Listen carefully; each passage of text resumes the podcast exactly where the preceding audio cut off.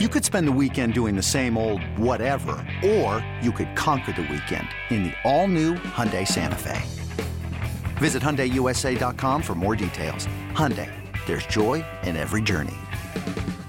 This episode is brought to you by Progressive Insurance. Whether you love true crime or comedy, celebrity interviews or news, you call the shots on what's in your podcast queue. And guess what? Now you can call them on your auto insurance too with the Name Your Price tool from Progressive. It works just the way it sounds. You tell Progressive how much you want to pay for car insurance, and they'll show you coverage options that fit your budget. Get your quote today at progressive.com to join the over 28 million drivers who trust Progressive. Progressive Casualty Insurance Company and Affiliates. Price and coverage match limited by state law. Rodgers in trouble. Does he have a vintage moment in him? In the end zone, it is caught for the win. Pressure, pass is picked off, and who is it? Big BJ Raji for the touchdown. Welcome back to another episode of the Pax What She Said podcast. I am one of your co-hosts, Maggie Loney, joined as always by Perry Goldstein, and we officially have football-ish things happening right now. The combine has kicked off this week, so that's a lot of fun getting to see you know a deep dive into some of the players and potentially look at ones that we will fall in love with and hope the Green Bay drafts, only to see them go to Minnesota or Chicago. But before we talk about that, Perry, how are you?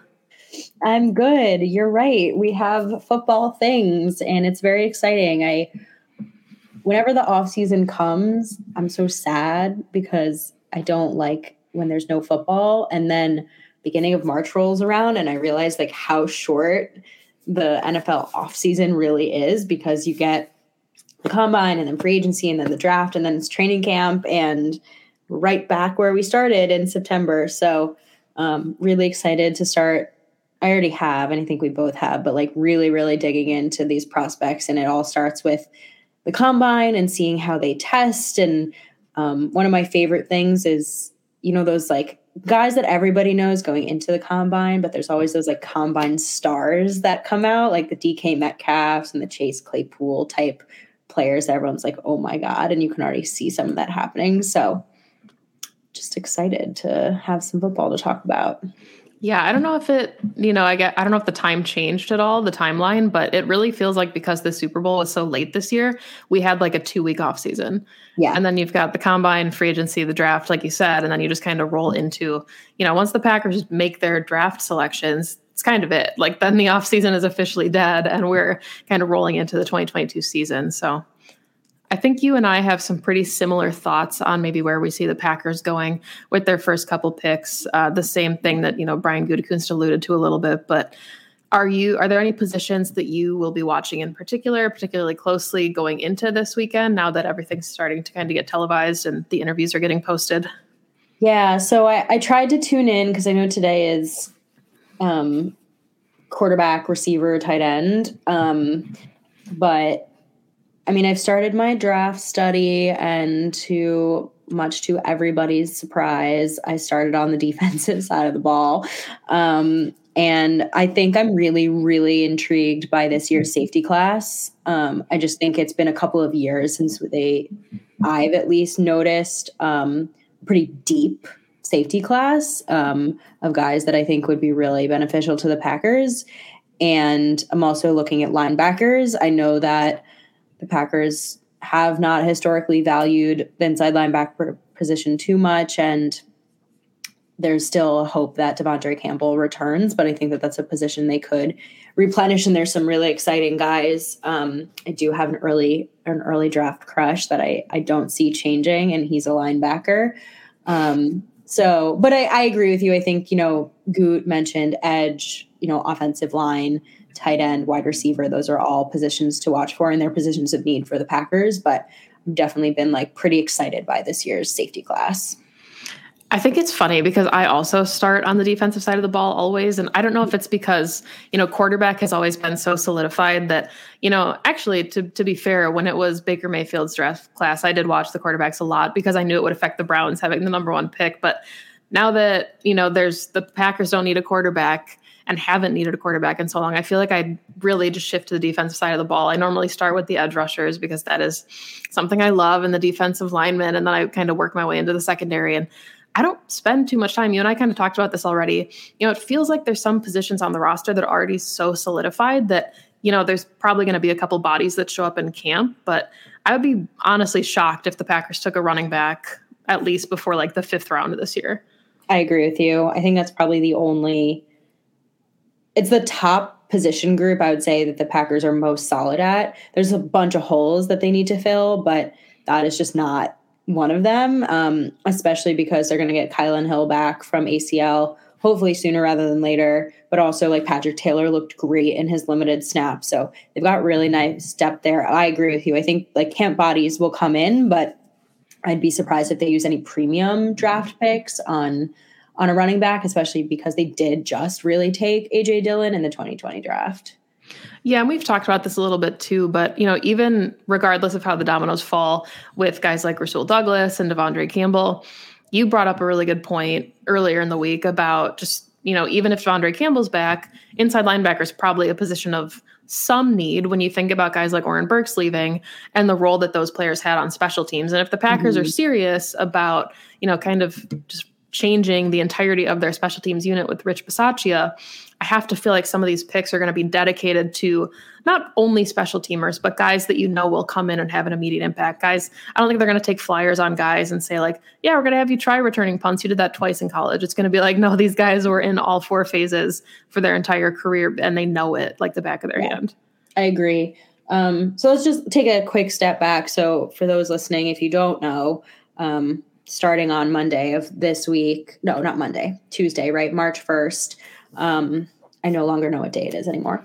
Um, the NFL Combine started out in Indianapolis. Um, it's at Lucas Oil Stadium where the Colts play, like it is every year. And I think this year it actually they actually like kind of lifted that COVID bubble, so people are able to go watch more NFL execs, scouts, just like personnel can be there, um, which is really exciting. I think great for the prospects because the draft has just been so so bizarre the last two years and I think it's unfortunately affected the guys that are going through the process.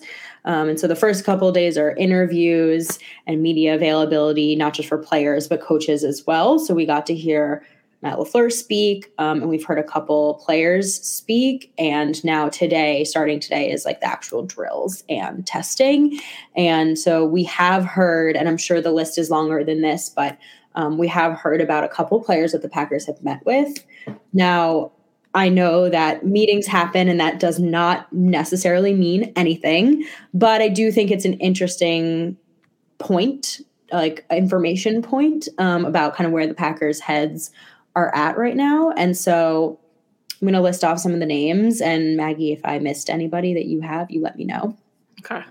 Um, so the Packers have met with tight end Jalen oh now we're going to test out my pronunciation again this is this is the yearly yearly thing okay tight end jalen i'm guessing it's Wydermyer from texas a&m so i think that's interesting another texas a&m tight end um, a bunch of wide receivers chris olave did i pronounce that right from ohio state um, olave olave is olave. how i've is how you've heard it okay again this is this is perry testing skills um, wide receiver George Pickens from Georgia, wide receiver Jameson Williams from Alabama, who's actually coming off an ACL tear, so he's a really interesting prospect. Um, tight end Daniel Bellinger from San Diego State, and offensive tackle Abraham Lucas from Washington State.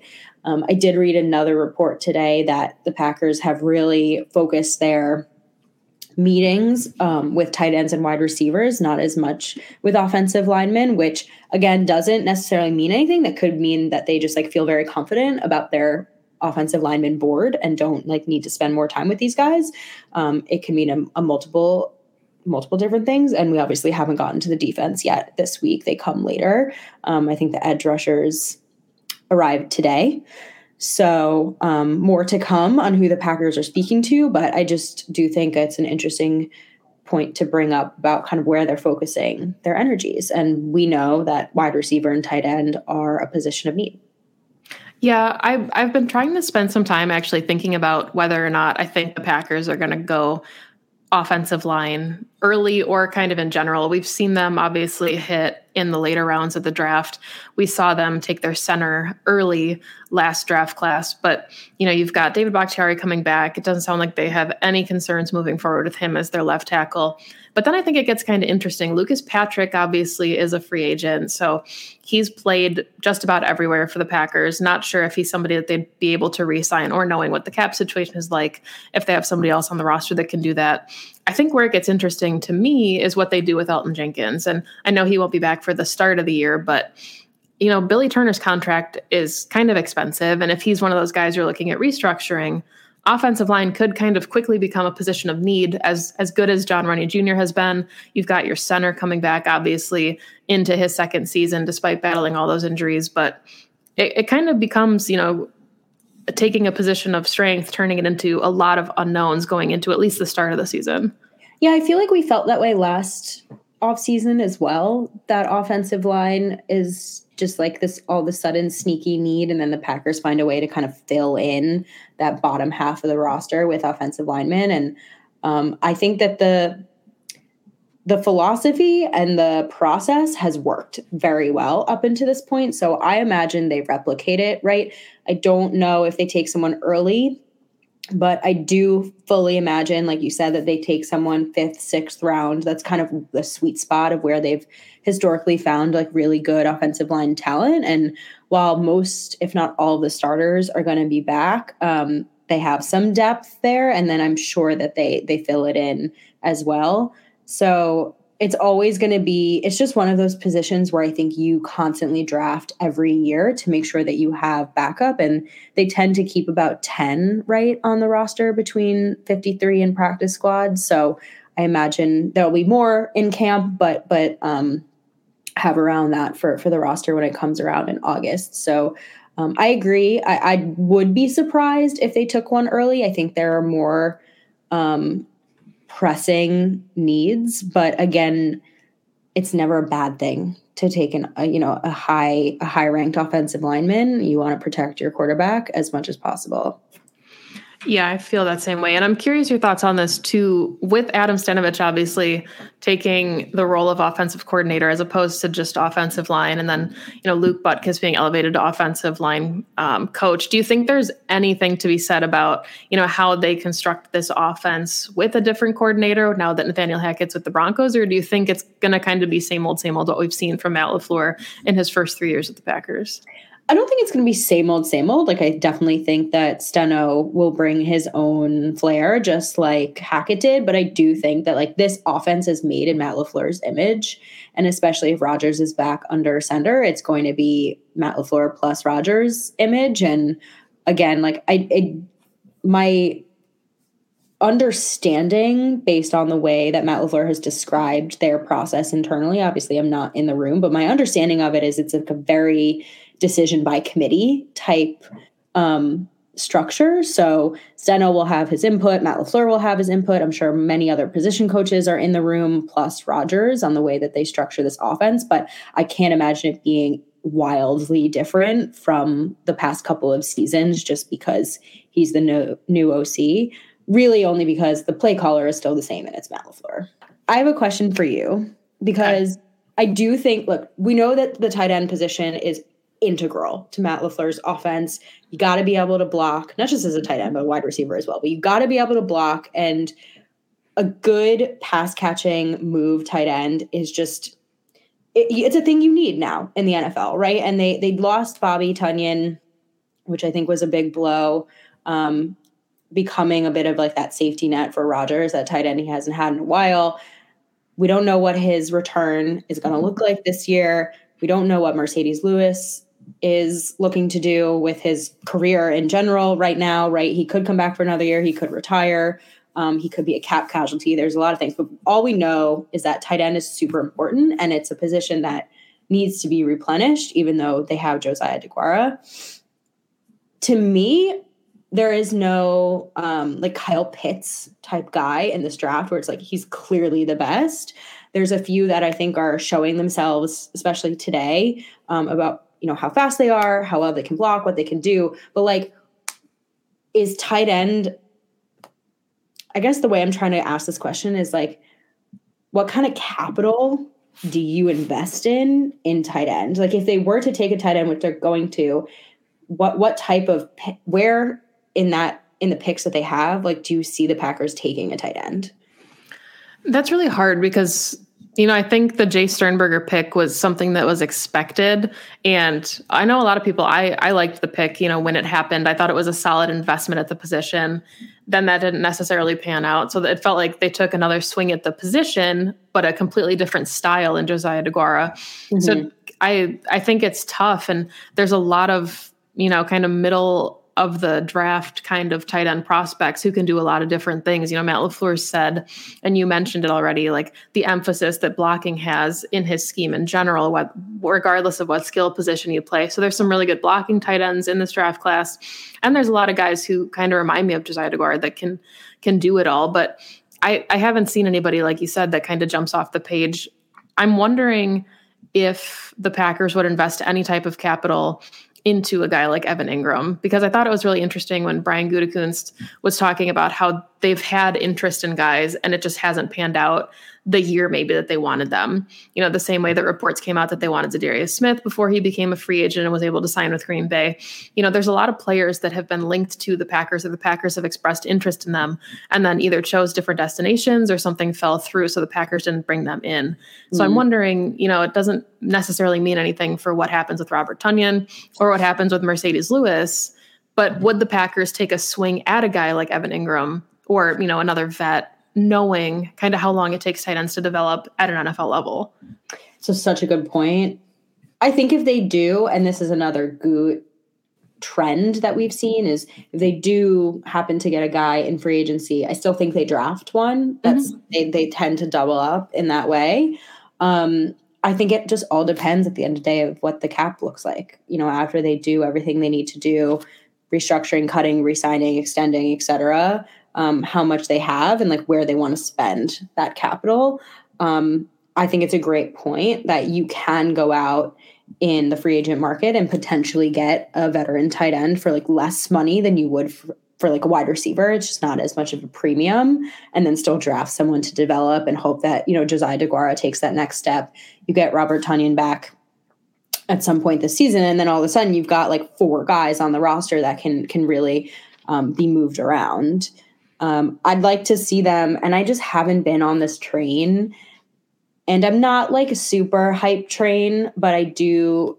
I think this class has sneaky depth at wide receiver. The past couple of years, I think that's been like such a talking point around the draft is how great these wide receiver classes were. And we've seen some of the rookie wide receivers last two seasons make immediate impacts on the teams. You're looking at Justin Jefferson, Ja'Marr Chases of the world.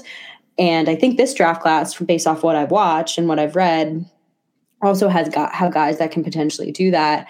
And I have a feeling, just given what the wide receiver room looks like, and I want your thoughts on this, is this could potentially be another draft like 2019.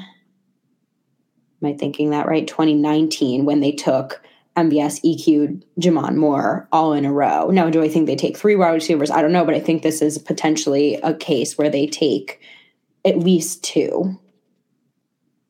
It was 2018. I couldn't remember. It was 2018. It was 2018. But yeah, no, I agree with you 100%. And, you know, I've, I've, we've talked about this like on Twitter, and, you know, it has been every time the combine rolls around, it is a talking point that we all maybe think that we have like these ideals of what the Packers are looking for. It's always a player with a high relative athletic score. They're always a freak athlete. You know, there's certain thresholds that Ted Thompson never drafted, and Gutey's kind of strayed from those a little bit. But you know, we always talk ourselves out of like positions that won't get drafted, or you know, kind of where we see players falling. And I just think, you know, for this fan base, it would it would be so interesting to have the Packers go out and get like a Justin Jefferson or a Ja'Marr Chase in the first round. Like if one of those, you know, premier wide receivers is still on the board at 28, or if the Packers try to trade up into like, you know, the high or lower 20s. I don't know how that I don't know how that works in the like the 22 range and take a wide receiver because I think that is a position of need and as much as Amari Rodgers could end up still having a nice career with the Packers,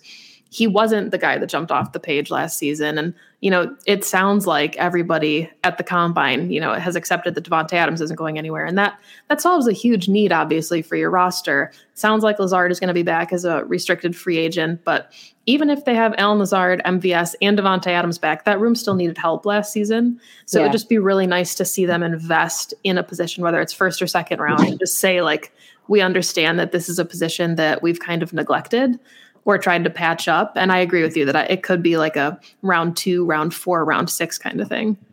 For sure. Yeah. I mean, I think the only everything that we do when we talk about the combine and the draft until we know who the Packers actually take is pure conjecture. And I think what we both do is try to look at historic patterns and pieces of information that like we know that the Packers value. And so like you said, relative athletic score is always going to be one tight ends and wide receivers that can block well. We know, like if if a wide receiver is not a willing blocker, I think chances are the Packers are just not drafting him. And it doesn't mean he's not going to be a successful wide receiver in the NFL. It just means that he doesn't fit into Matt LaFleur's scheme. And so I think that you can do, you know, tons of draft study and look at guys in college, but until this week happens and you see the way they test um, and you know certain conversations that the Packers have with certain players like you just don't know where their heads at and you probably still don't know where their heads at unless you're like physically seeing their big board. Um, and again i haven't been anyone who's i haven't been the person who's like banged on the table that like the packers don't have weapons. I definitely do not believe that. But i do think that it comes to a point just from a contractual standpoint and from a cap standpoint that you have to start kind of like replenishing certain rooms and it's time for the wide receiver room to just have some new talent in there.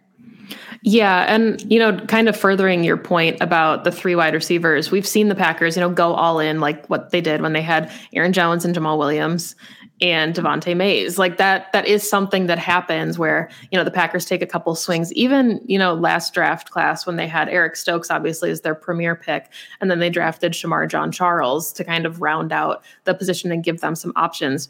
Even if we're talking about like maybe MVS and Allen Lazard are more one-year deals you know, maybe they're guys that'll be vets in the room. If this is Aaron Rodgers' last dance, whatever we want to call it, you know, I don't know how many last dances he's got in him, but whether he's with the team for one year or five years, if it is something where a lot of his receivers that he's built trust with are leaving, I think it it makes a ton of sense for them to invest in the room and say, okay, you know, Jordan, you're going to be on scout team with these guys for an entire yeah. year, and then your arsenal is waiting for you in 2023.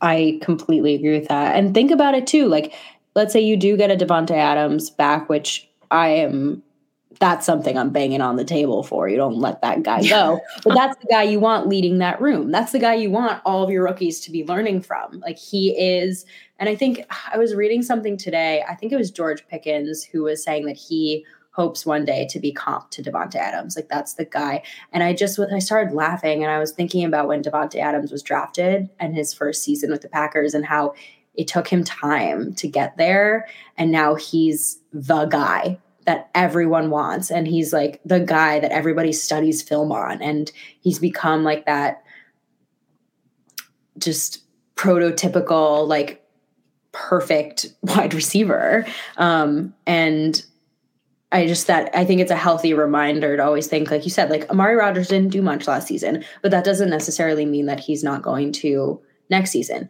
Could it mean he never does something? Yes, that happens all the time. Um, but but sometimes you just got to give guys give guys time. Okay, I'm off my soapbox. Um, before we wrap, because we're at we're at a good time now. Is there anybody that you're like really excited to see this week? Uh, well, it's going to be a spoiler because I'm going to talk about it a little bit on Pack a Day. But there's a couple guys I really like. Um, I've talked to you about it in the DMs. Um, it's funny you mentioned the safety class because Jaquan Brisker out of Penn State is currently my draft crush. I haven't gotten through, you know, the offense yet. I'm working through the defense, but um, he to me, regardless of what happens with Rasul Douglas and Chandon Sullivan, would be that kind of guy that can fit anywhere in Joe Barry's secondary, whether it's you know playing nickel, whether he's in the slot, whether he's deep or in the box. Um, and I think that versatility is fun when you're looking at you know somebody that could round out Eric Stokes and Jaire Alexander. So I'll just I'll give one, and then I'll let you give one before we wrap. So that's funny that you say that because I I I like Brisker. I think the safety that I I mean Kyle Hamilton is a dream and it's a pipe dream. He might be like the first Right. overall in the draft. So we're gonna put him aside. Um, I really like Daxton Hill out of Michigan. I think if we're keeping with our safety conversation, I feel the same way that you do about Jaquan Brisker. I think I watch Daxton Hill and I know that I'm going to say this and people are going to think that I'm crazy. And I don't mean this literally, but I just see a lot like, I think I'm seeing this just as holistically from this safety class, and it's starting to move in this direction where, like, you're going to have to be able to play around the field. You can't, if you're like pigeonholed really into just strong safety or just free safety, it's just not the way NFL defenses are constructed anymore. And you just have to be a little bit more versatile. And I just see that in both of these guys, right? Like they can play deep, they can play up in the box, they can blitz, they can just, they're just multiple. Um, but I think that's just a commentary about like the safety position as a whole and where it's moving to. Um, it's a little, it's a little Charles Woodson esque. And I only say that like he's a Michigan safety and he can play like kind of all over the field. And again, I don't mean that in like he's a future Hall of Famer. I just mean that he has like like multiple skill sets. Like he can line up and cover. Um, he's not my draft crush though. So we'll save that for for another day. My draft crush, everybody tells me I'm crazy. He's not like quote unquote never falling to the Packers at 28. I hate when people say that because Aaron Rodgers. Um, but I've been doing some mock drafts and he's fallen to 28. So All right. Well, I won't make you spoil it then. I'm I'm sitting No. on pins and needles. no, it's fine. It's not that big a deal. I'm in love with Devin Lloyd. Um, Okay. Yeah, he's a linebacker out of Utah, and he is everything. He can rush, he can blitz, he can cover, he can cover the middle of the field, he can line up with a tight end. He's got just like this incredible explosiveness to him. And I think the value of linebackers is just only rising. And like, I mean, we saw it with Micah Parsons last year, right? Like what he was able to do for the Cowboys. And so I do imagine that because of his just like pedigree and the position that he plays, he's likely like a hot commodity. But if he fell to 28, like I think the Packers snatched that immediately. Yeah, I'm not in the mood for getting my heart broken again by an inside linebacker. It's never worked out for me. But if I am going to give my heart to someone, it's going to be Darrian Beavers out of Cincinnati. Um, partially because if he's with the Packers, I'm going to buy that jersey. Um, it's just yeah, you can't beat it. He also wears number zero at Cincy, which is like really cool to see a So zero in the middle of the defense. Look at that. It's like the stars aligned. And Bojack is going to start eating right as we wrap this up. So if you hear crunches, he is getting his dinner in. But that is all the time that we have for today's show. You can find me on Twitter at Maggie J. Loney. You can find Perry at Perry underscore Goldstein. You can follow the podcast on Twitter at PWSS Podcast. You can also find us on YouTube, Twitch, and Instagram at Pax What She Said. We'll probably maybe do a little bit of Twitch and YouTube as we talk, you know, more about the combine and the draft and, you know, sure. get some interaction that way. But thank you, as always, for listening to the show. Go Pack Go. Go, Pack, go.